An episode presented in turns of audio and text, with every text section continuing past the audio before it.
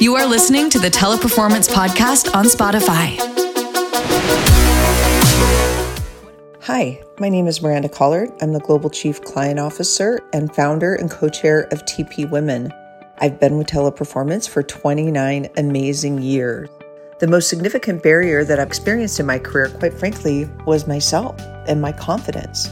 There were some very simple ways that helped me overcome this little bit of lack of self esteem, if you will.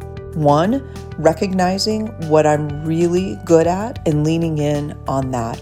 Two, building positive relationships throughout the organization. Three, being very kind to myself, giving myself a little bit of a break, knowing that I am learning and growing in everything that I do. And then, last but not least, is really giving myself a challenge, pushing myself to achieve new and better and greater things, and hoping in so doing that I could really pay it forward and show the others, particularly women in the organization, that everything is possible.